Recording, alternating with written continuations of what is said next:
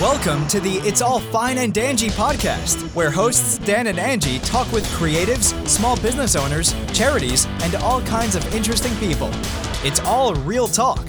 It's all fine and dangy. Yeah, you know, we Yeah. just- we just kind of had to roll with it. But Yeah, well, it has not happened again since then because we got the checklist, buddy. We're like, hit this button, hit that, hit that. Yeah. Yeah, we are not, uh, it's not ever going to happen again. Well, hello, everybody. Welcome to the It's All Fine and Dangy podcast. Angie here.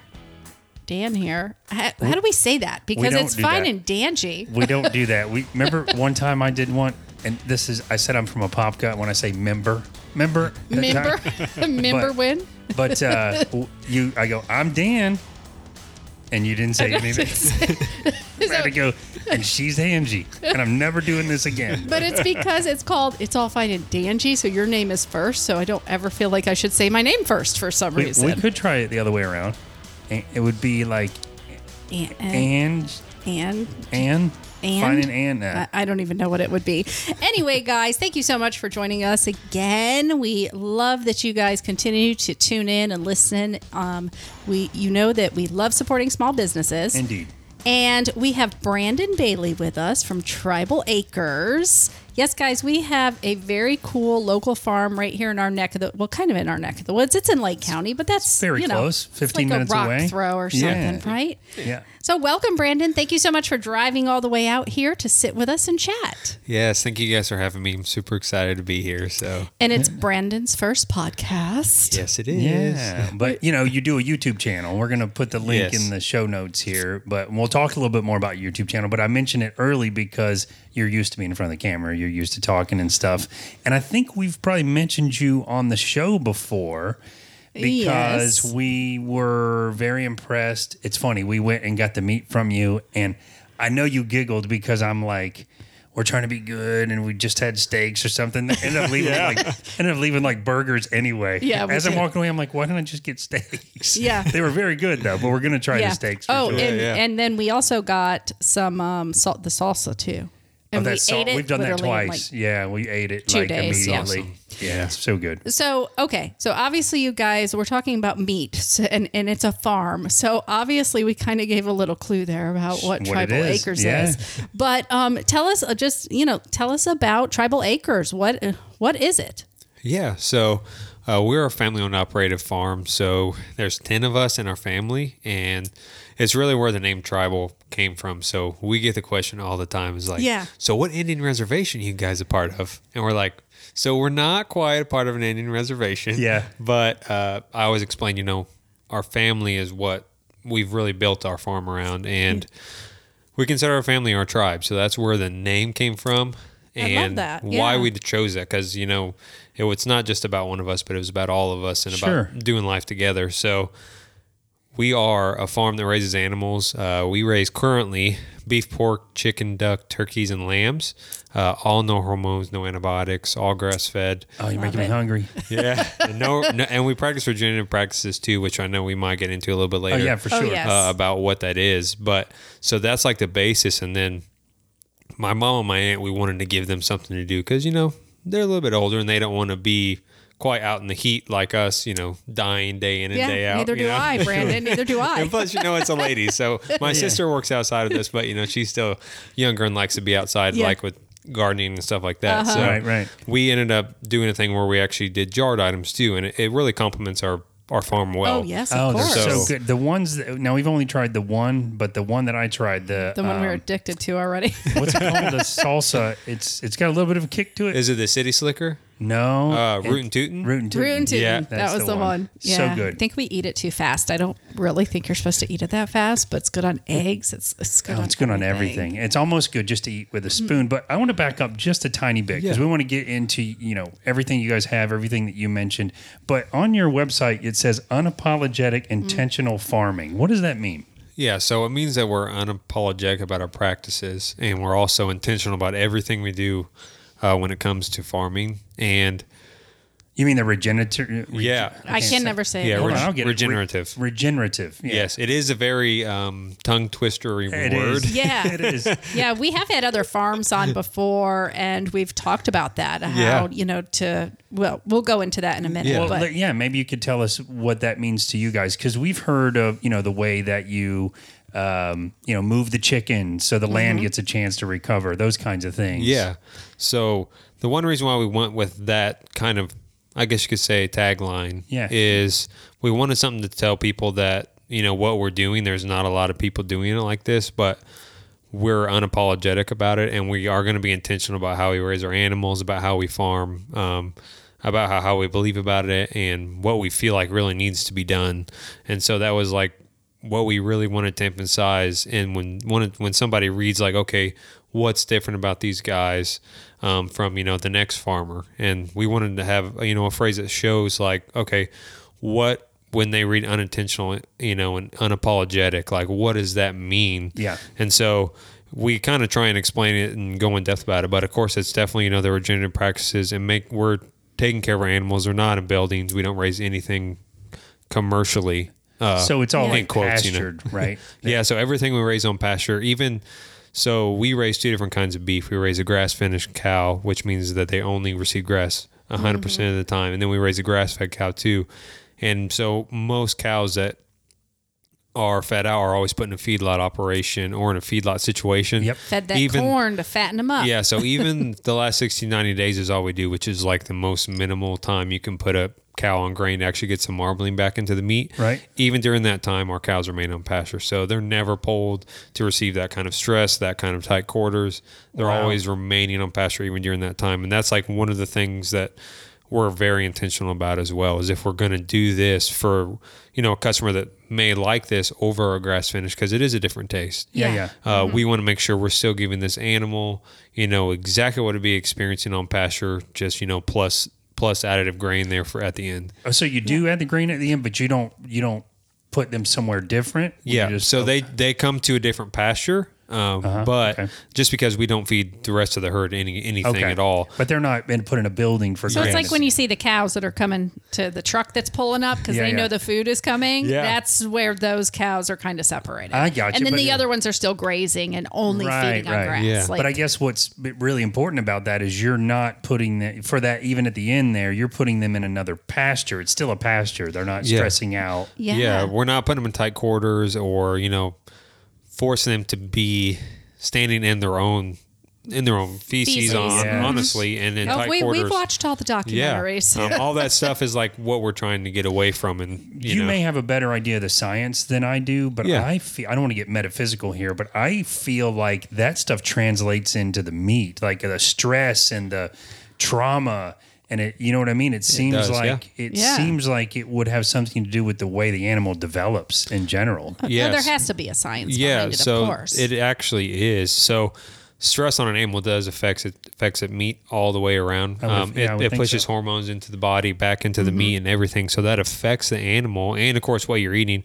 On top of what's being pumped into the animal is also things that we wanted to get away from. So, Yeah, like when we say that. no hormones, no antibiotics, we're not putting anything in the animal, and we don't even really we don't do vaccinations or anything like that either, unless it's very, very you know something life or death situation. to the rest, then we don't even, even, do yeah. that. So it's it's pretty much all natural meat Yeah. is what you're I getting. love Yeah. it. When I so I love your tagline because when I. I read it, unapologetic and intentional, what I feel is that the unapologetic part is like you're gonna have people like, oh, you eat meat, oh, you're Yeah, cruel to yeah. animal. You're always gonna have those people. Yeah. Okay, so Yeah. you're like, yes, we eat meat. This is what we do, but we're doing it in a humane way, and that's the intentional part. You're probably caring for those animals kind of like they're pets on the farm Yeah, and they're getting love and pet and you're not just looking at it as dollar sign dollar Yeah. sign Right, because you could like you could conventional technically make more money by doing it conventionally, Yeah, but yeah. you're not. You're that's the regenerative part too, where you're taking care of the land and everything to make sure that you're not getting your quick buck, ruining everything, and then moving on. And I love that too. Yeah. Um, I have a. I, I, we could talk about this part all night because I hate to admit this is the this is the episode of the podcast to admit it most, but I could eat red meat every single night. I know we're not supposed to, but I could. It's the Yeah. one I crave. It's He the does. only one I crave. Yeah. Um, is there there's a taste difference between the where it's finished with grain and where it's just grass fed? I didn't know that. Yeah, so there is some people say there's more of a tad gamier taste to grass finished beef just because it only receives receives a natural grass. Oh, I think I'd like life, that. I think Yeah. I'd like to get I always suggest, you know, telling our customers or people in general to try both, especially if you have somebody who's offering both. Yeah, yeah. You know, why not? Sure. Yeah. So we always tell them, you know, try both and see which one you like more. And, you know, we can offer, that's why we offer both those things. It also gives, it, it is, a, you do get a few more health benefits from that kind of stuff too. So there is more things that are better for your body from that too. But from the, from the grain from the grass mm-hmm. finish. So of course, B vitamins. yeah, you the get meat? more. There's more mm-hmm. vitamins, healthier fats in it too, because the fat's going to be more of a yellower color instead of like you know you see more of The that white. white, now color. for clarity, mm-hmm. are we talking about the ones that finish with grain or don't? so the ones that don't finish with grain, your fat's going to be more Think yellowy. of yeah. corn. Okay. Yeah. Corn Well, that fattens makes you sense. up. It fattens all yeah, of us right. up. and it's going to be a leaner leaner meat too. But that so, makes sense to me. It's because it's it's 100 percent natural all the way through. Yeah.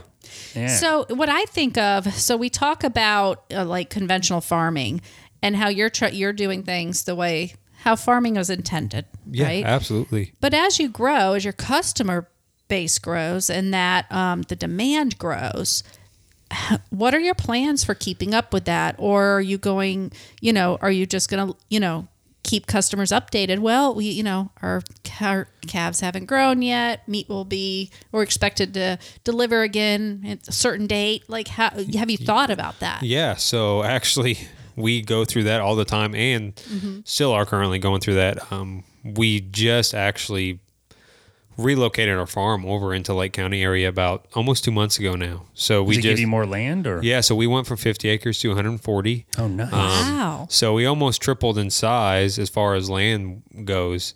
Uh, but we knew we we were kind of trying to I think prepare even a little earlier. But we already could kind of see where things were headed for us and what we were wanting to do, and we knew we needed the space. Um, so that was the first thing we did, and then we do sell out of meat. So this past weekend we had our our preseason burgers was pretty much all we had for sale. And mm. but we're two weeks out every week. So not every week, but we're two weeks out every time we process. So like let's we just got our meat back from our processor today. Mm-hmm. So two weeks from now again, we'll we do the same thing and we'll pick up again and then we drop off that following week to the processor. So we are on a constant rotation.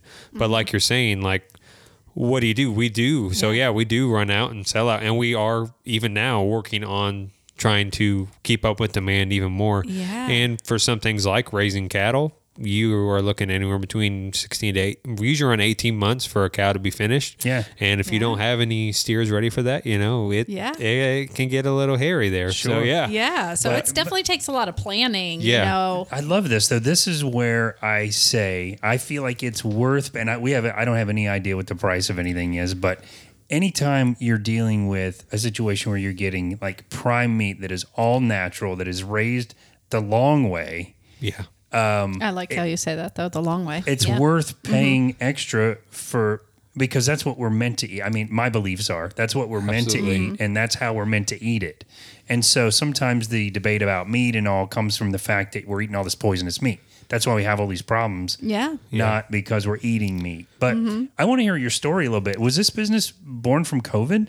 um, so we did actually launch our farm during covid Was it Yeah. planned and then COVID hit, or so no so a little backstory Sure. about us of course because I, I um, did I I heard I want to hear about this too, but I heard that you started with. Let me see if I can get this right. One pig and twelve chickens. Yeah, so we actually just started with one, originally just one pig. The chickens weren't far after the pig, Right, right. Yeah. But yeah, so we were actually family was going through. We were we were struggling, you know, a Sure. little bit, and we actually put money together just to buy this potbelly pig, and this pig cost sixty dollars. So to tell you how Wow. much how much it was just for us to get this pig, It's probably and it wasn't inspiration to get started though. But yeah, so we we only got it just because it was like off of a whim kind of thing. When that we have we had the space, and we were actually gonna put her on the porch. Is all we were Uh-huh. gonna. We had the It a Florida pot- room. potbelly pig? Yeah, a little pot belly, which you know everybody gets to start off with for some reason. I don't know why. It just happens. like the, like the mascot or something. Yeah, it is Yeah. for some reason. I don't know why. So we got the pot belly pig, and we we named her Pua, and she lived on the porch for a while, and then as she got a little bit bigger, she ended up breaking out of the screen screen door, and she would go back and forth and roam through the neighbor's yard with his cows and everything else. Oh, gosh. And then yeah, then we got the chickens after that, and once we actually got the chickens, I actually to build the so everything that we've ever put on our farm, I built by hand. So Wow. the first coop that I ever built, we had an old gazebo that was grown up with weeds, and so I went out there and tore it down, and I built a chicken's coop out of Repurposed it. it. Out yeah. of the That's gazebo. amazing. Oh, that's Yeah. really cool. So it was, you know, it was free. I didn't have to buy anything for it, Right. and I have a drill and screws and stuff. So I was so like, yeah, are put you it handy or did you have a job where you or did you grow up doing carpentry? So Like- yeah, I did grow up uh, building stuff. Like my dad was big into building and construction stuff, so I learned a lot. I mean, at, Sure. a, at a younger age, until a certain point in my life, I did learn a lot from him as far as doing that, and I loved. I just love being outside and fishing, hunting, and Yeah. building stuff. So right. I did grasp a lot of those concepts from that time of my life. So That's a it's a It kinda great thing to know. over, yeah. It's a do it yourselfer. That is a good thing to so know. yeah, we did that with the chickens. So and then after that, we like we like dove like head first in this thing. And the next set of animals we got was a couple of emus, which was they're exotic animals. So They're the coolest Yeah. things They though. are, They're yeah. literally dinosaurs. they, like, they, practically yeah. Did you get those for food or No, so Just when we learning. first started the farm, we were just getting animals just because we liked having them. Yeah, yeah. So it was never a thought that it's this never would like become a business. Oh, no. okay. Because I was thinking maybe you were just going to do like a a petting zoo type thing where people could come and pay and see the animals. But you maybe it was a, like a therapeutic thing at that time Yeah, too. I think so. And it was just like we were like kind of getting into it. We enjoyed raising them, taking care of them. We always have had dogs, but it's like this is a little bit different than just Sure, sure. well, dogs. well, you have dogs. You have twelve. You told me. yes, yeah. Well, we only had Farm four at that time. Yeah, we only I had it, four inside dogs. It's like yeah. a passion project that grows into a business. yeah, and That's it the did. best kind. And you know what we love is since we've been doing this podcast, we have had so many great stories of people starting these businesses during COVID that have become so successful. Yeah, it's like it almost forced so many of us to so step out of the comfort zone and just do something. and to chase Yeah. your dream, like that dream Yeah. you've been afraid to chase, but now you're to the fire. And I, it's almost like you just you guys discovered this was. It was not like you were dreaming of having a farm. Yeah. You just kind of realized as you were doing it. This is love really it, great. yeah. Yeah. When did you go from let's just get emus and have fun animals to Yeah. like this is something we could really make a go of? Yeah, so we filled the farm up pretty quickly, I would say, with different animals and stuff like that. Where does And- one get? It's like Amazon. How do you get? So the actually big place that you can get just about any animal at all is Craigslist. Really? Um, there's a farm and garden section, Wow. and forever that is where we were buying animals from. Uh, people sell them on there all the time. Oh, I, didn't I was going to say, did you get, were you able to rescue any? Were any for free? Like yeah, so we we because you guys are struggling, so it's Yeah, like you were we scraping up all you had just to buy these animals. Yeah, and then of course, you know, we did have we had some friends and stuff that you know would help us get a few animals here and there just because you know we had a place to raise them and they knew I would take care of them, whatever. So we would do that too, and they would, you know. We had a, a good community of people around us wanting to help, you know, just see that, and then they gave a place for their kids to come and just en- Yeah. enjoy the animals and stuff. Get some Um, outside time. Yes, but they, you know they still know that you know you you can take care of them. We can come whenever we want and see them, and then you just take care of the hard part for us. do the hard right. part, You yeah. do all the work. Yeah. Right. We want to come take a picture with it and be like, I have an emu. and then what? go home. Right. Yeah. But you, I mean, it's good experience for you, I'm sure, leading up to Yeah, the business side. So yeah, we we really I think did a lot of studying during that time of really like because you know we're first generation farmers, so I have absolutely no idea what I'm doing. Right. As far as like raising animals and making sure they're healthy, taken care of, you know, right facilities, right structure. So we were doing research like crazy, and, and before we ever bought an animal, we would do research real heavily on them and like, okay. What does it take to raise this animal? What do they need to be, you know, The to care, survive? yeah. The care. What does that need to look like Right. for them?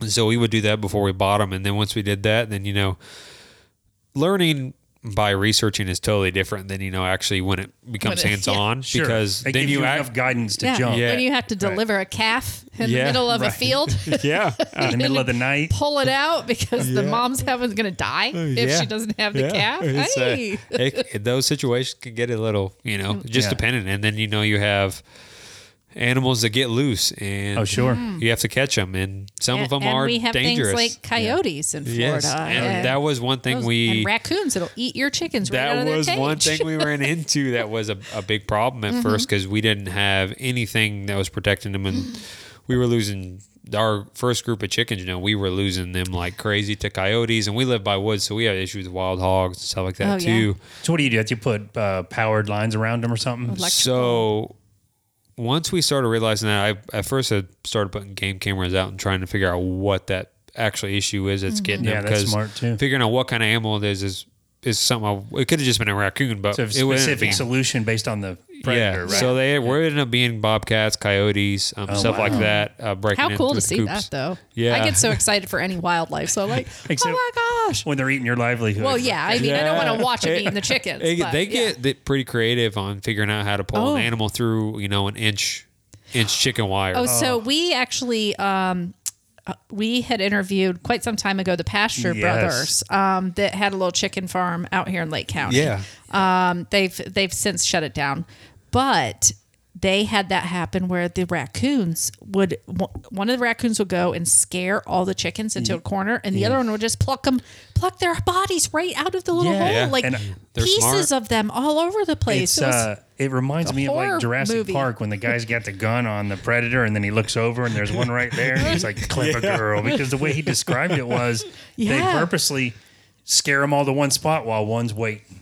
Yeah. And they, just like you've probably seen, was horrific because I go, when they get to the corner, what do they do? And he's like, they just start pulling whatever they can grab. They'll grab and pull parts right through. yeah, they That's- will. It's a They'll rip bloodbath. wings off, legs off. So you probably care. found a giant mess. Yeah. Um, and so we need to figure out a solution for that. So what we ended up doing was we got a livestock guardian dog and Oh. we have three of those now and it has absolutely saved us from ever and losing those, another what do you have? Are they border collies? So they- what we have is uh, Anatolian shepherds, Mm. um, and we also have an Anatolian Great Pyrenees mix.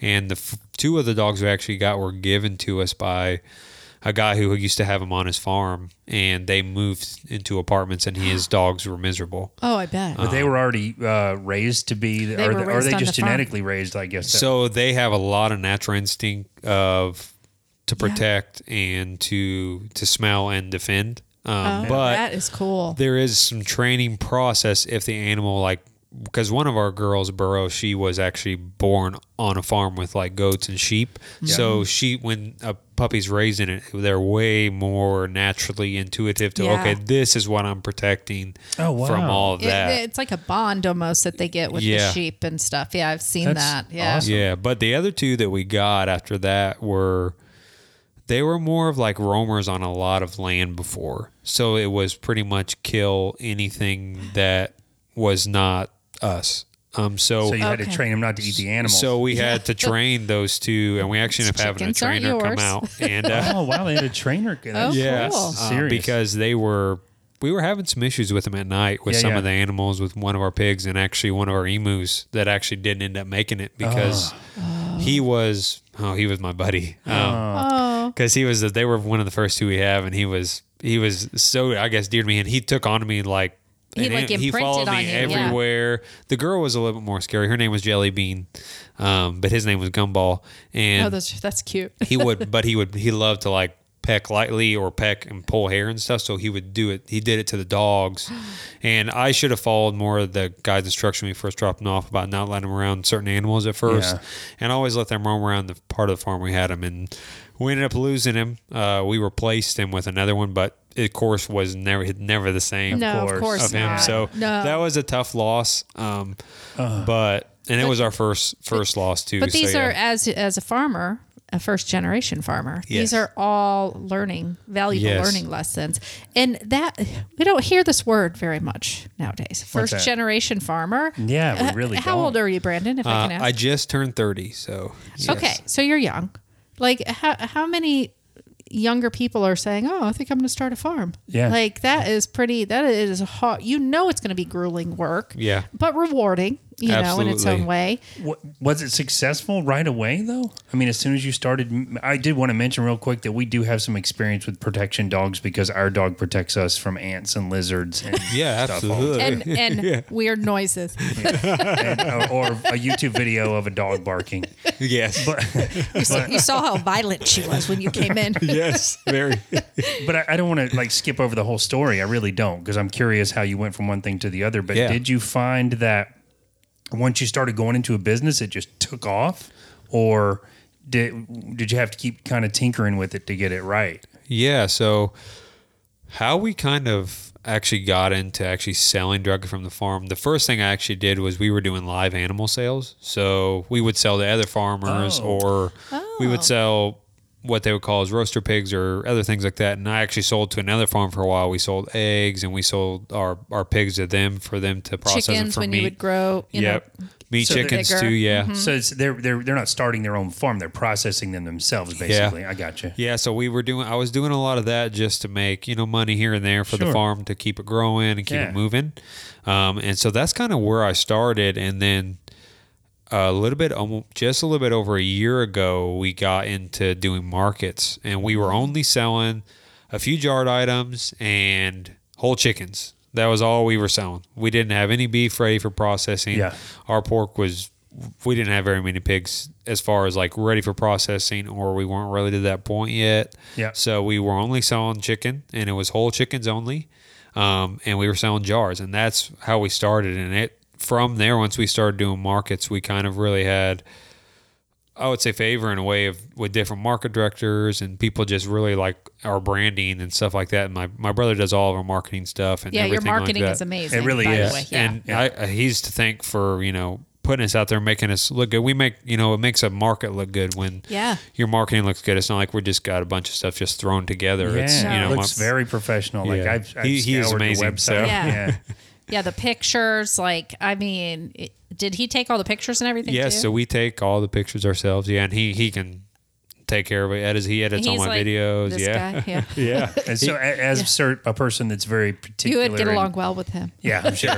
but as someone who's analyzing all that when we're preparing for the show, I'm thinking, wow, this this place has got its deal together for sure. So that really does go yeah, a long it- way. yeah, and it helps when you have like an in-house designer. So he's got a master's degree in graphic arts design, media Oh, I love it. design. He went to Full Sail University for that. So Oh, Oh, nice. nice. Very nice. in order to have that is like a piece that people have to spend a lot of money on Especially just to have that. business. Yes, Yeah. and so having that has been so good. So you, it's great to have that, but it's still not going to work if the meat isn't very good. So right, you- right. So you're selling your chickens, and it's taken off, I guess. Yeah, so we we did grow pretty quickly, and we got into you know we were doing only one market, two markets here and there, and then we kind of started to we started having some pork available for sale, so we introduced pork into it, and then we actually ended up our first cow that we actually used for processing was one of our one of our bowls, and you can only get certain cuts of meat from a bowl because of the testosterone makes the meat tough. Yeah. So we got ribeye strips and fillets from him, and Yeah, uh, that's he one was of our favorites. The best part. it- it's great. It's really the the best best parts. cuts of steak you get yeah, back, right. but Yeah. you don't get roast or anything like that. Yeah. What? But you get some good cuts. But the rest is all ground beef. Right. But we actually ended up processing that cow, which a lot of people don't know this story. But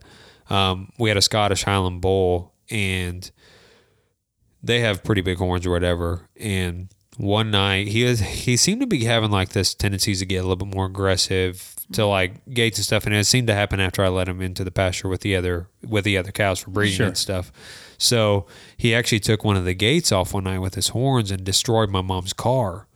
oh my gosh. oh, So she had called us. She's he like, needed a toy or something. "Yeah." He would flip his trough around, slinging around off of his head and everything. Oh, I, I grew up with cows and bulls, and my grandfather's truck had dents in it from that kind of stuff. But wow, Yeah, so she called me. She's like, "Somebody, somebody's outside destroying my car," and so she's thinking somebody's out there with like a baseball course. bat destroying her car. I because was you like, hear it. Yeah. You know, in my head, I'm like, dude, why, how would somebody even get all the way down here? Why would they destroy your car? Right. So I get out do, there. mom.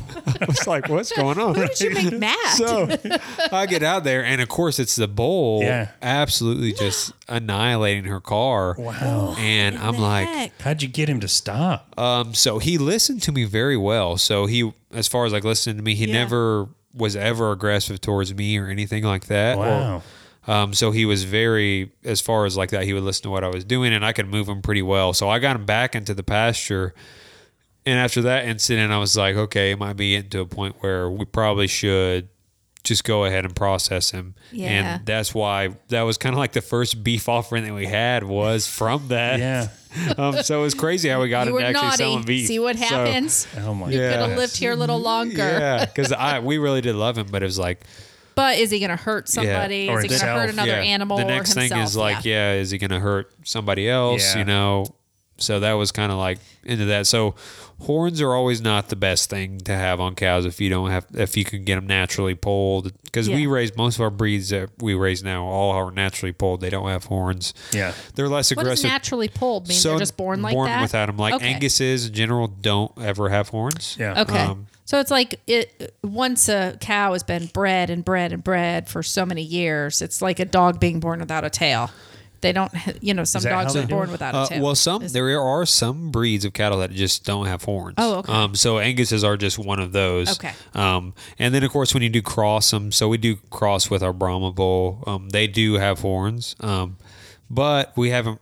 He hasn't bred any back yet that we've gotten to where he actually because sometimes they could go either way. They could be born with horns. They might not be born with horns. So it just I didn't- depends what genetic trait. Yeah, kind Do of takes on. So, so that's part of the research that goes into it, right? The genetics. So, how do we breed them? Like, does it is it in controlled environment when you breed them, or do do you let it happen the natural way? Like, how did you guys decide to go about? Yeah, so we just we have our bulls. We release them to the pasture with with our heifers or our cows, depending on which which ones are out there.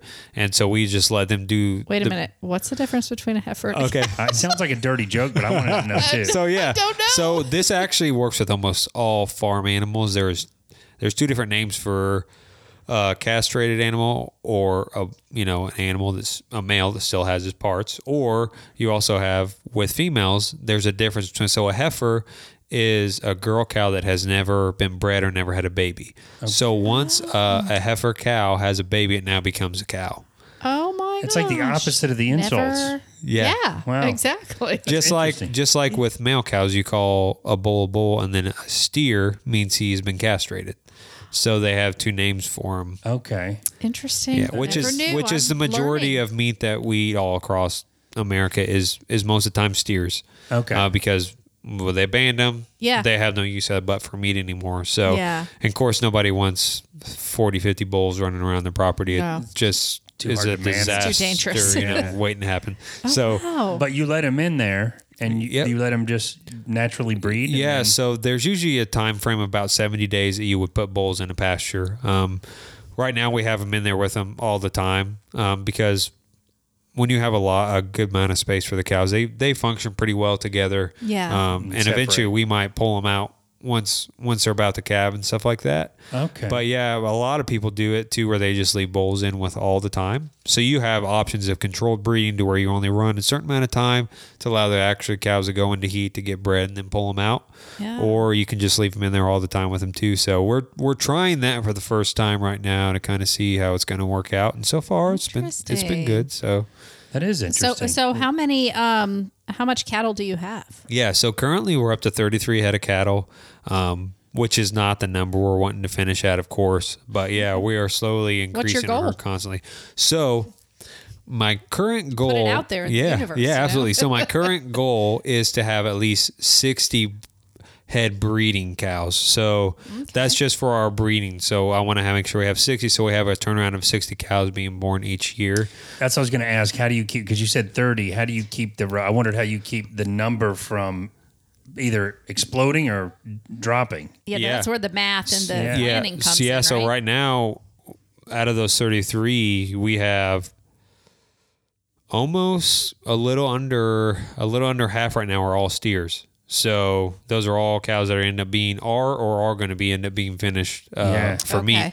And so we we are we're partnered with another ranch that is the only place we buy our cows from and they for they raise grass finished cattle. Um, so we we partner with them for a lot of stuff as far as like where we get our cattle from because we want to make sure we're getting good breeding stock. We want to make sure we're getting Yeah. good cows because just like anything, if you see something cheaper, it's not always a good thing. It possibly right. means you're buying a sick animal. So Yep. we're super specific about where we buy our animals from, who we're getting them from, and we want to make sure we're building a good, you know, solid foundation Yeah. for our cattle herd. So we get everything from them. So and we get them in by them every once in a while. We get some more, especially when we need some more steers. We get them from them too. So and then they've been supplying us with our, our heifers for breeding for the future too. So That's yeah. great. That Do you partner awesome. with a, a a company that does the processing as well? So yeah, we do use a family-owned operated processor right now. Uh, Oh, nice. which is actually a really I would say almost a pandemic for smaller local farmers right now is USDA processors are very far and few in between. Really? They've really been kind of pushed out by, you know, bigger commercial things and trying to really just push a smaller guy kind of out Yeah. of the way. Yep, we Yeah. watch documentaries about that. yeah, too. it's it's Just push 'em it's- right out. It's all the more reason to bad. pay those those guys more. Yeah. because yeah, it's a Yeah, it's so like anybody listening, like small business, that is, and even people that own their own, you know, they're they maybe are raising a cow on their own property. Yeah. we want to look for small processors like that when you do go to um, take your cattle or you know your Yeah. your cow to get processed. hmm I want to also talk about the um, the pigs, the pastured the pastured Yes, pigs, yes. because that is really hard meat to find. Um, I used to be on a very special strict diet, Uh-huh. and I could have, but I could have pastured pork, and you couldn't find it anywhere. Yeah. So l- tell the audience what pastured pork is. Yeah, absolutely. So pasture pork is if you know anything commercially about how hogs are raised is Mm-hmm. they're raised in barns. Um, so enclosed buildings most most of the time, maybe open air every once in a while. But so it- they can put it on the label. but yeah, Mm-hmm. but Yeah. it's it's got a roof over them and they're super crowded. Uh, Same way with cattle in a feedlot, Yeah. but it's a lot more. You can concentrate even more because they're a smaller animal. just so dirty. But yeah, Yeah. you introduce the same exact things, bacteria, whatever you name it, in that. But what we pretty much do is everybody knows about wild hogs, so we know that they live in the woods, that they roam around. Mm-hmm. They can and be so, destructive. Yes, we pretty much introduce that the same way you would put a, a cow on the grass. So we call it forested pork. So we raise our pigs in forested areas uh, or wooded areas. So it gives these animals access to dirt, which actually, uh, if you ever see pigs rooting, they actually eat dirt for minerals. So it's where they get a lot of their mineral, wow. minerals from. You never have to give it as a source because they have it as a source Yeah. constantly. And also, there's healthy bacteria in soil. Yes. So they are probably benefiting from that as well. yeah. Wow. So yeah, I Yeah. know some stuff. So you just let them root and forage and do like they would in out in the wild. Yeah, because So- they eat worms and insects. Yeah, they eat and you acorns. fungus. They eat grass too. Yeah. Um. So They're just like, cows. omnivores, Yeah. like us. So we do that with them, but we run it on the same thing. We do a rotational grazing, just like with our cows, but we rotate. We do rotationals inside of those wooded paddocks. So And it so- didn't just annihilate the land. Yes. Yeah. So you Yeah. put them in those areas, so it's it's low impact on them, and then we can rotate them into the next thing. So actually, by this is just something cool with regenerative practices as far as like raising pigs on this kind of land is they actually disturb the earth to where if there was a bunch of weeds and just junk grown up over time of those pigs slowly just rooting up that area they actually redisturb the earth and cause grasses and natural things that actually might be laying dormant in the ground to actually regrow and they pretty much stir up the soil by them actually They're up. like So, a yeah. natural rototiller, basically. They are. Yeah. That Th- they is really are. Do you have? I, this is probably somewhat obvious, but in these wooded areas too, you must have like fences running through the woods. so Yeah. you can. So yeah, we do. We run all of our pigs on electrical fences. You only need usually about a two-strand electrical wire because once a pig learns that it can't go through, They're super They're smart. smart. they're smart and they know. Okay, I don't. T-. You could go in there and chase them around, and they will. They won't go through the fence most of the time. Most of the time. yeah. Most of the time. Uh, yeah, I've had a dog like that Yeah. where they learned, oh, wait, I can but, run yeah. fast enough. I can Yeah, just get a you will have shock. some that'll be like, oh, I can take this, and nope, they'll they'll go through it. Bust through it. That's how But my yeah, grandfather's most of the bull time they was. learn. Yeah. My grandfather's what- bull but would what- walk through the electric gate, walk Yeah. right through it. And Yeah. what would a farm be if you're not chasing a pig or Yeah. a chicken around every Yeah, once in a while, right? cow, yeah. I could relate a little because we I remember him get, noticing or getting the call that the bulls loose in the neighborhood, those kinds of things. So Tormenting people. we had a little bit of that stuff growing up. Yeah, it was he was really mean. Yeah, he was really he would have to get behind him in the truck and slowly push him back Oh my into gosh. the gate because Yeah. he wasn't going to move. Yeah, if you got a cow on a lot of a lot of land, they- they are not fun to catch at all. Yeah. um, especially when you're on foot. Oh, I bet Yeah. not. That's the things you guys have learned though, just Yes. how to how to manage these types of situations. Yeah. So it's s- amazing. So speaking of on foot, do you guys have horses on the farm? So we do have some horses. Um, I I'm actually, I would say more of, I move most of my cows either by foot or by a golf cart. Honestly. Yeah. So, although we we we do have a Tennessee Walker that used to run cattle, I don't have like a horse yet that to me is because he's a little bit older that is like ready and trained for it. He's Yeah. he'd be real rusty, and we use Yeah. him for riding and stuff like that. But something I've really learned about as far as like moving my cows and stuff is they I've always been um, really good about instilling like them listening to my voice and learning like certain keywords Yeah. that like for instance uh one of my brothers put on a gate for me the other day and I already told him I was like bro I think this is a little loose on the hinge and it it just I don't think it's gonna make it and he's like it's okay it's okay I was like all right or whatever you say so about I was I was getting ready, getting up for market on Sunday, and one of my brothers called me. He's like, "Hey, just want to let you know that the cows are out." I'm like, "Oh, awesome! I got to leave in 30 minutes." Yeah. So it was about it was about half of the herd was out. The other half was just didn't even know what was going on, so they were just still in there. But they were all the way across the property, and we're still fencing off land, so mm. we have a lot of 'Cause you open have areas still. acres Yeah, now, and so. when we went there, there was nothing there, so Yeah, we're yeah. we're refencing off everything. So Sure. they're like you know f- about 50 acres away from where they're supposed to be. And what happened was that gate latch that I told them about slipped Right. down and fell over, so the cows were out. Yeah. So I I went I went and got some feed, which I train usually with alfalfa pellets for our grass, our cows that ran in grass all the time. But I didn't have that this time, so I had to use grain. um, but all I do is I I pull out on the golf cart. I I my word for them is kitty wakiti. It's it's not a word whatsoever. Noise though. Yes. Yeah. But and you have to say it in a high pitched voice. So it's Yeah. like kitty kitty. Yeah, It's like that. calling a dog, And yeah. if you say that to the herd, you will literally see him start sprinting. Well, that is awesome. Is there any like? Do you want to get horses for the farm, even just for like you know, Yeah. trotting around? Yeah. So we, well, like I do, like I said, we do have three. Uh, Oh, you have three. Two of them, are, well, actually, they're all rescues. So Oh, I love we have two full grown ones, and then we have one that's a mini. And the mini came with our first Tennessee Walker. Um, oh, cool. So they kind of came together, and so they're they're they pretty much just chilled all the time in the pasture with our, our three donkeys, um, which Oh, are don- res- which are rescues as well. I was going to ask you guys continue to rescue animals. yes, yeah. So this week uh, we've actually rescued rescued a calf, and yesterday we rescued a little uh, piglet from the side of the road too. Oh, so, yeah. I was going to say, what does Oh, rescue saw- mean? Like you find a place where they're being abused or where they're being Uh, abandoned, or So those can be instances um, if we get calls about it or whatever. But it's more a lot of the times of either people sometimes need a place to rehome an animal because they don't. They either can't take care of it. And we like when I say we have told dogs, a lot of those are rescues. As far as like we've had even customers sometimes like. You You know we're not we're not home enough anymore, and our dog we feel like is being neglected, and we Oh. don't know what else to do with it. We want to make sure it goes to somewhere where it's going to be out in the open, be Yeah. with people every day, and so we've rescued a couple dogs like that too. Wow. Um, but yeah, with with the like with the calf that we rescued this week, I actually had um, uh, somebody reach out to me that I know that was like, "Hey," um, it was actually Nikki from Whimsy, and she was like, "Hey, somebody is." Trying to get rid of this calf, they found it on the side of the road. There wasn't any pastures nearby, and oh.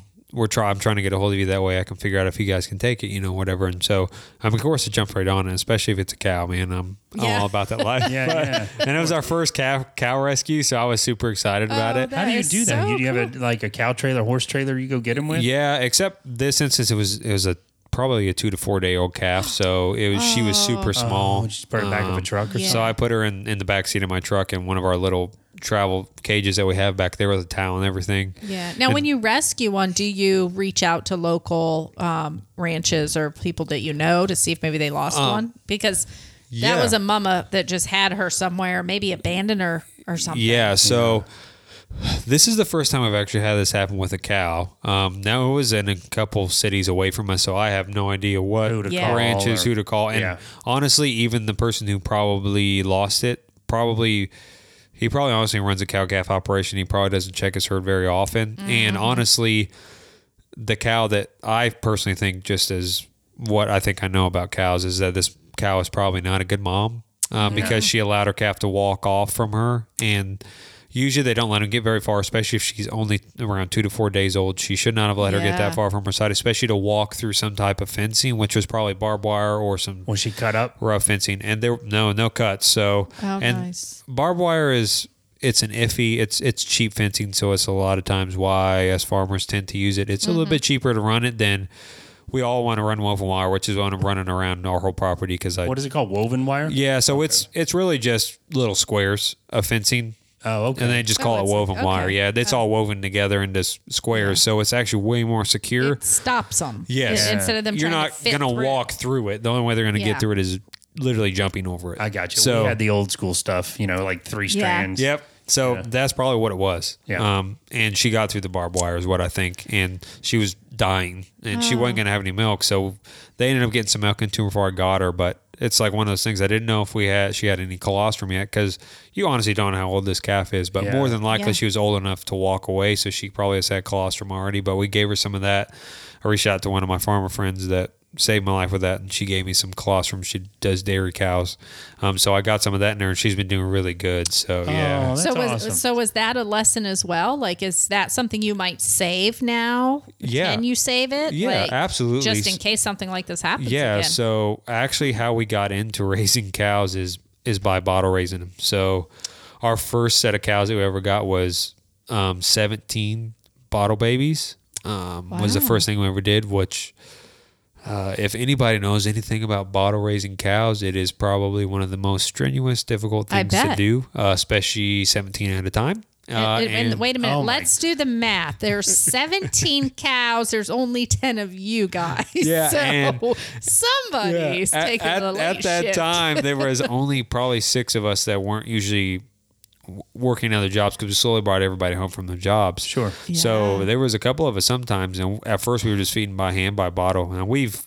we've You learned the definitely system after that. got a system and they make better things for that now Yeah, yeah. you know we've been in it but Individual. Oh my god. when bottle raising cows, especially in one area, you deal with a lot of sickness, a lot of bacteria, Yeah. and scours is one of the biggest problems with Mm. those cows because they're not getting the best source of milk, and so and They're not because getting the mama milk. yeah, Yeah. and because if they're not drinking water, they can develop scours, which is pretty much they dehydrate themselves by just using the bathroom nonstop. It's diarrhea. oh. So oh, it's diarrhea and they dehydrate themselves. It can be done really quickly. So you end up having to tube cows and everything else. And so What does a tube mean? Like so IV literally almost? a tube down their throat, and you're pretty much force feeding them either milk, electrolytes, and water and stuff like that. Oh my god. so I've, so the first time we lost a good bit of our herd. We only out of those 17, I think we got seven through successfully, and we also ran into pneumonia uh, Oh my god. that first time through. Um, so it was down uh, your spirit a little bit. yeah, it was it was difficult. And also, it, you guys seem like you're animal people. So if you are an animal person and you're, you know, just because you're,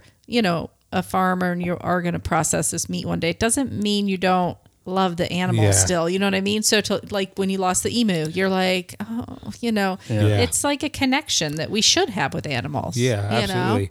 And that was one of that's one of our big things is we thought, you know, if we're gonna if we're gonna eat meat, and even as a family, if we're gonna eat meat, we want to know how the animal's being raised. We want to know that it's being loved on, that it's being taken care of, that mm-hmm.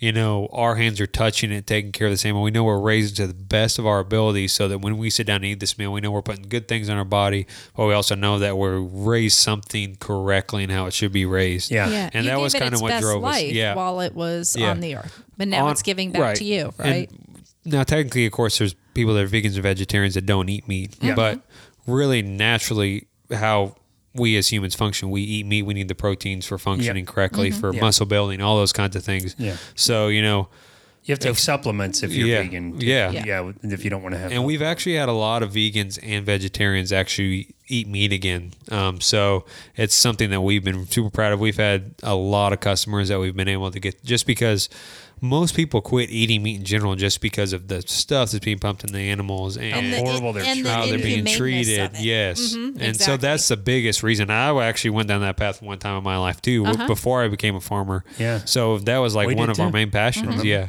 So it's like, Yeah, after you watch Yeah. a couple of them documentaries. yeah, them things You will sure get will. you. Yeah. But you're also thinking it's is poisoning. Me. This is why people are dying of cancer and all kind It of is, weird yeah. stuff. So Yeah. so and I also think I know you guys are a faith based organization. I would Yeah. imagine you're also just giving thanks to the food you're eating when you're eating it. And there's something Mm-hmm. about whether it's whether you're religious or not, the I, I mean, the Native Americans saw it this way, where there's Yeah. something about just thanking the universe or whatever for supplying the food. I don't know. I feel like there's something healthy in the body yeah. about There all is, of that. Yeah, yeah. There's that, and also, I think even when we just look back at the regenerative practices, practices is is with that we're we're adding to the soil, not taking away. Yeah. Yes. So even better when you before. when you, and there's a lot of farmers that aren't still doing that, and you know, and a lot of people have been doing it for generations, so they don't know another way. Um, and they may not even know that they're destroying the soil. So every time we Yeah. refertilize the ground and all this, we actually are taking away from our soil. Oh yes. Um, Yep. And so we can only take away so much soil before, you know. like dead soil. We, Yeah. we we've uh, Mm-hmm. got some friends in North Carolina that have a farm, and they uh, that's what they discover. What, what is it like seven years it takes to bring soil dead soil back to life? Yeah, Yeah. It yeah, used to be it's like a around five to seven. Is Yeah. it? Yeah. Well, that yeah, it was a soybean farm, and it was so depleted. There was like seven of the good um, microbes in it. Yeah. When you're supposed to have billions, they had like Yeah. seven. So Yeah. that so it, you, exactly it was what that. you're saying. You can it was kill that it. deplenished, but they've Yeah. brought it back. So we've learned a lot about Yeah. regenerative. Did I say it? Regenerative. Yes, you got it. Regenerative And farming. If yeah. you ever need help, you know, getting the cows back in, I probably have 200 hours into Red Dead Redemption. So Oh yeah. you could bring your horse. you could borrow a Well, you horse. reminded me of that when you were talking about like the golf cart. I, Yeah. I remember in the game where you have to try to get the cows in and whatever. Corralling the- Not the quite cattle. the same, but So- just I I know what you're talking about. So I love. So you guys have chickens and ducks as well. Yes, yes. I I am. I love the. Um, I'm fascinated by the fact that you built the the.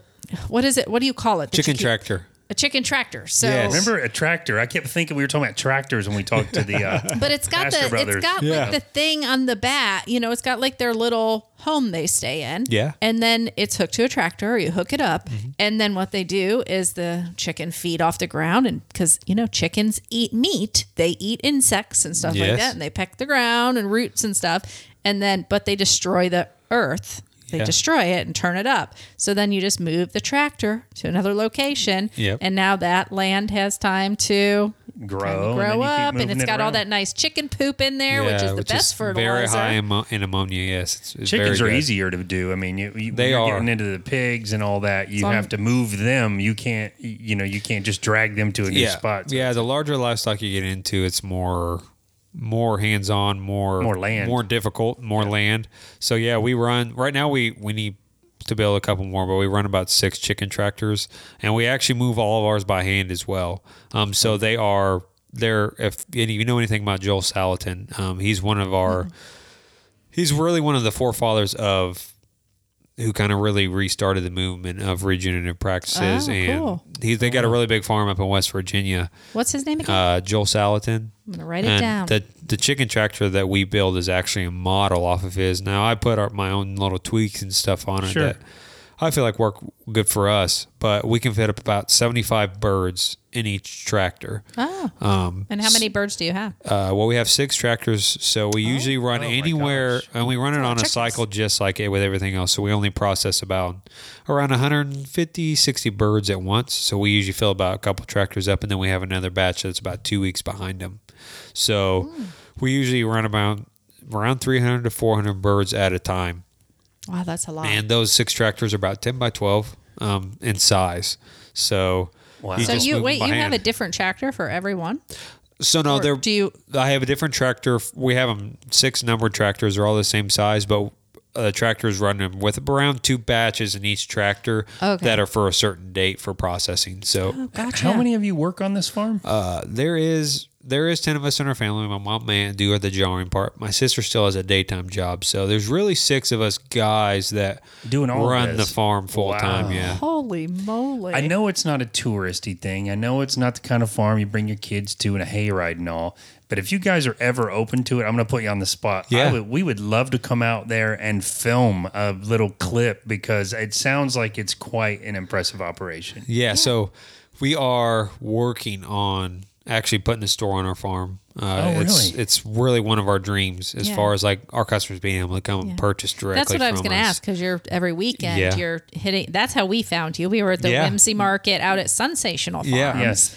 and we're just blown away by that place. But not you. You not only had a little tent there where you were selling your products. You guys also had a food truck. Yes. Yeah. So you're hoping to bring that all to the farm. Yeah, so our plan is to have that all on the farm, of course, restaurant style as well, where you can actually come and eat, and we're going to do farm tours and stuff like that. Oh, you so, are? That's awesome. So Oh, this that's kind of farming is really big now in days in like agritourism, as far as like people being able to come and tour and see. Mm-hmm. Okay, this is how animals are raised. You get to see the operation now; it's being ran all on grass and those kinds of things. So that is definitely in the works. Oh, Yeah, good. Because maybe I some feel more, yes. Maybe some more educational stuff Yes. for people that are like, because you're you're going to be able to tell the story of, look, this is what we started with, and Yeah. we knew nothing. Yeah. So you could do it if you wanted to. Absolutely. and your customers that aren't i feel like that's a great advertisement for the meat because if you if you it's very honest Uh, you know it's not what's Mm-hmm. on the box you can literally see Yeah. this is how it's raised this is what you're eating and this is how we do it now i feel like that would make a lot of people feel even more comfortable about eating it Yeah, and that's really the main reason I started our YouTube as well. Because of course, at first Mm-hmm. we didn't have the farm open, and we, we're still working towards it now that we moved. Because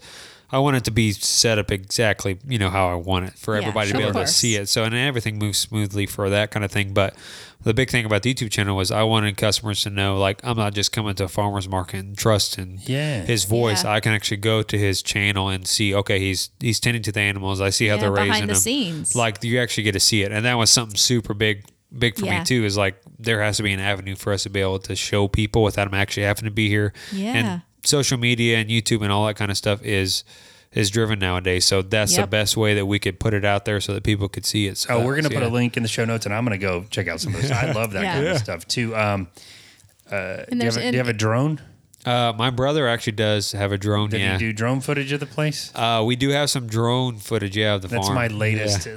addiction. I've yes. got my new drone gets here on Thursday, but I'm like, it's He's actually a, studying for his license pilots, too, yeah, so I'm he about seventy five percent done with the study. But th- those kind of places are beautiful when you can see them from Yes. the air. You know, it gives Mm-hmm. a whole new scope of the scale of what you guys are doing and how.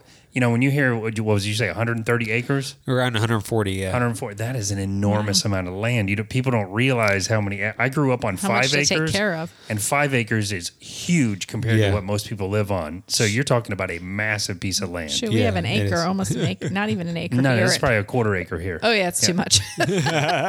But like it can be condensed down just a little bit. Then I can maybe grow something without killing it because it'll be right there in my face. So I know we're wrapping up, but I do, I do want to mention a couple things or ask about a couple things. Yeah. Um, you guys do do egg, you sell farm fresh eggs? Also, yes, sir. right? Yeah, duck and chicken. Oh, duck too. Yes. Oh, duck eggs are good. Yeah. Nice. Duck Um, eggs are really good for baking. They are. Yes. They're yeah. rich. So if you have Yeah. any bakers out there, They are great for that. They call it the Yeah. baker's secret. I tell people that all the time. Yeah. Most They people really don't know that. nope, they are. Um, Sheila Chandler she's told us listening. about it. Yes. The kitchen Chandler told us about it. Yeah, duck Kitchen eggs. Chandler. Yes, we Uh, had a. but Sh- I, I'm going to read off a list of some of the things you guys jar. But your mom and your aunt started this whole thing. I didn't realize that. Were they just into jarring food and knew how to do the pickling and the jarring and all that for throughout their lives, or did they learn it for the business? Or Yeah. So of course, growing up, they had experience a little bit of it. You know, with their their grandparents and their moms and stuff like that. we all had you like know, a grandma or somebody. that could do Somebody that. Yeah. always has done it, but yeah, Yeah. they had never actually like fully done it like we do it now. right? yeah. So it was just kind of something that we had like an idea of like, okay, let's put, you know, our produce or something like that in our jars and let's, you know, put that into the business. Yeah. So they kind of headed that on and then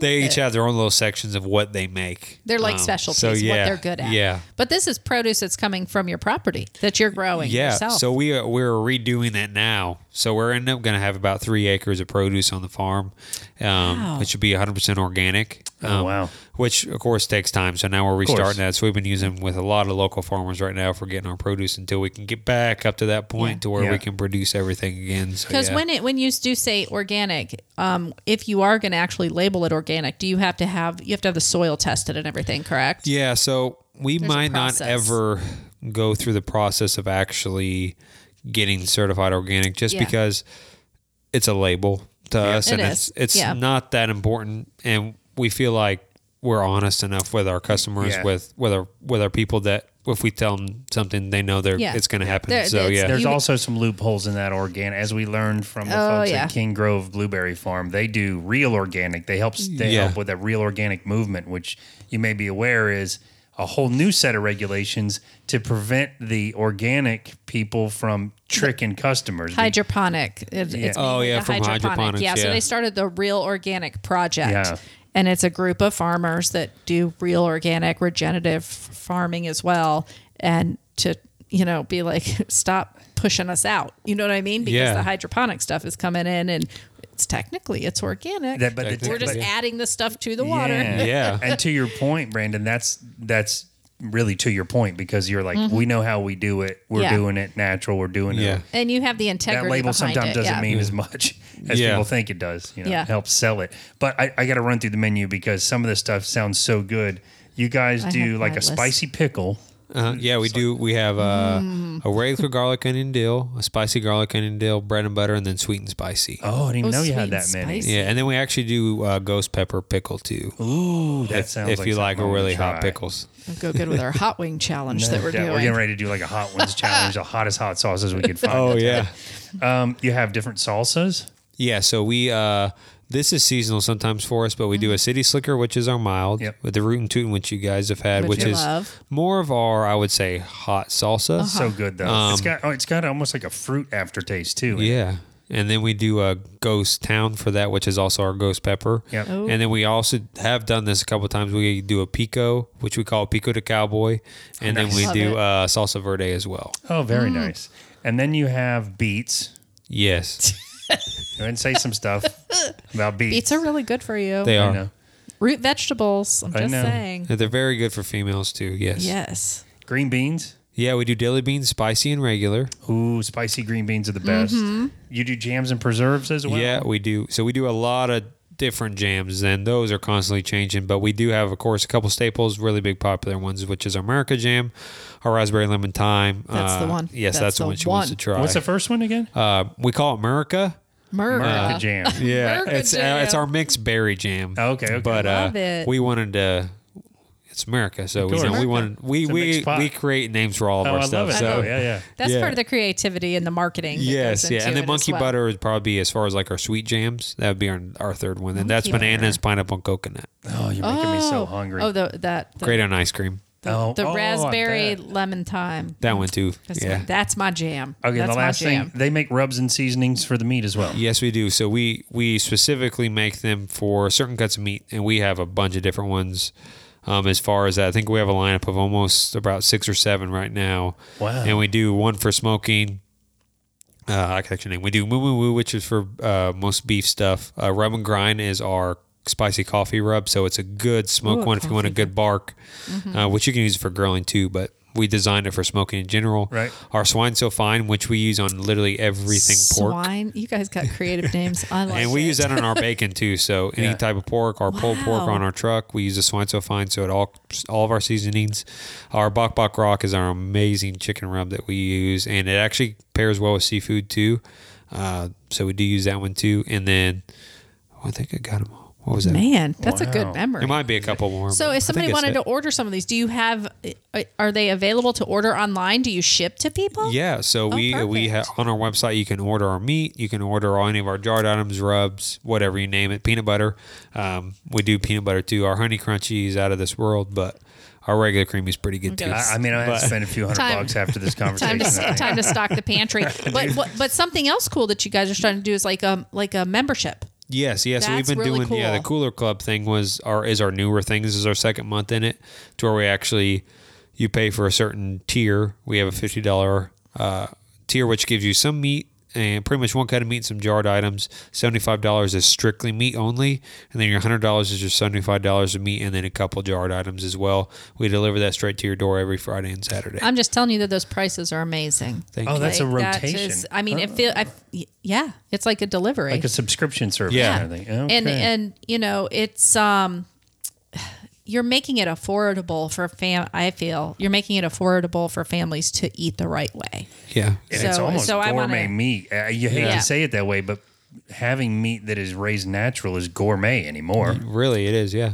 Yeah. Absolutely. and and I, I mean i would just want to say thank you because Thank you. grocery shopping in the store like even now i've always been the person that grocery shop i mean dan goes but he don't really pay attention to the prices or anything he just throws what Terrible. that's how guys are they just throw it in the car and you got to pay guy, for like, it If you anyway have me on a game show and you said milk costs a dollar or seven dollars, I'd be like, uh, don't know I'm gonna buy it. You're gonna drink it. but lately I've been shopping and I'm just like, I don't even know how families are affording to eat right I know now. Yeah. right now, especially. Yeah. So when I see these the the amazing prices that you're offering for such a great quality, we just, you know, as a podcast, as as um fellow people who are, you know, have to eat, want to Yeah, say yeah. thank you Yeah, for doing thank that for you. the Indeed, community. I love what you guys are Yeah. doing, and we are definitely on board. And, and I wish you, we miss, wish you so much more continued success. thank I, you, I think you. it goes without saying you're going to have it. But uh, it's a great it. story. It started from such you a know great so story. so recently that you Yeah. started, and it seems like it's really taken off. And if there's community is uh, backing you. Yeah, Yes, if yeah, there's we, we couldn't do it without our supporters and customers. Yeah, so they're the ones that keep us going. But it's like it sells. It's you know you get those people because they've met you, they've tried the food, and um, if there's anything else we could ever do for you, please let us know. But Yeah, we thank you. we Yep. appreciate you Yep. coming good on. people, good product. Yeah. You're, you're going to be a success. Yes, so thank thank you. you so much. Yeah, that's awesome. And I really do want to sit down tonight and pick some stuff out. And Yeah. I mean, I would love to get it at the market, but I don't know when you're going to have what you're going to have. Yeah. So Yeah, you um, probably got to get there first. Um, early. Get- yeah, we this- just Brandon's like, this is what I got oh, left. did you just restock? Today we just picked up from the processor our beef, pork, and we actually for the first time ever picked up some lamb as well, which is 100% grass finished. oh, you love lamb chops too. Love them so much. Um, we're going to put a link in the show notes, but people can find you and order all that stuff at tribalfamily.org. Yes, sir. Right? Very nice. Perfect. Awesome. Tribal well, thanks family. again. Yeah. All right. Now, Dan has a little something to say because I still don't remember the website. One of these but, days. you know, we are, you know, You build it up for me. How about that? You're doing you a know, great we job. are we are turning our podcast finally into a business. It's happening this year. You know, we're awesome. working Congrats. on it. Thank you. Um, but one of the things that we held off for so long doing was starting a Patreon, which we should have just done earlier in the thing. But we finally started a Patreon. So if you would like to help support the the show, go What do- to. what do you think it? What do you think the website would be? Knowing It's going to be patreon.com slash fine and dandy. That's it. I did it. Look at that. Got It's a slash like this. I don't know what that's called, but it's like this. I'm gonna have it on the wall right here when you say it anyway. So there you go. Look right there. There you go. Brandon, thank you so much for sitting with us. And Yes, we're thank you. excited for when we can actually come out to the farm when you have Yes. your store there and everything. But we'll see you at the markets. Yes, thank you guys for having me. It was really great being here. So. You did great for your first time. Thank you. yeah, I think you did Natural. great anyway. Yeah, Yeah. absolutely. All right, guys, remember at the end of each and every day, it's, it's all fine and dandy.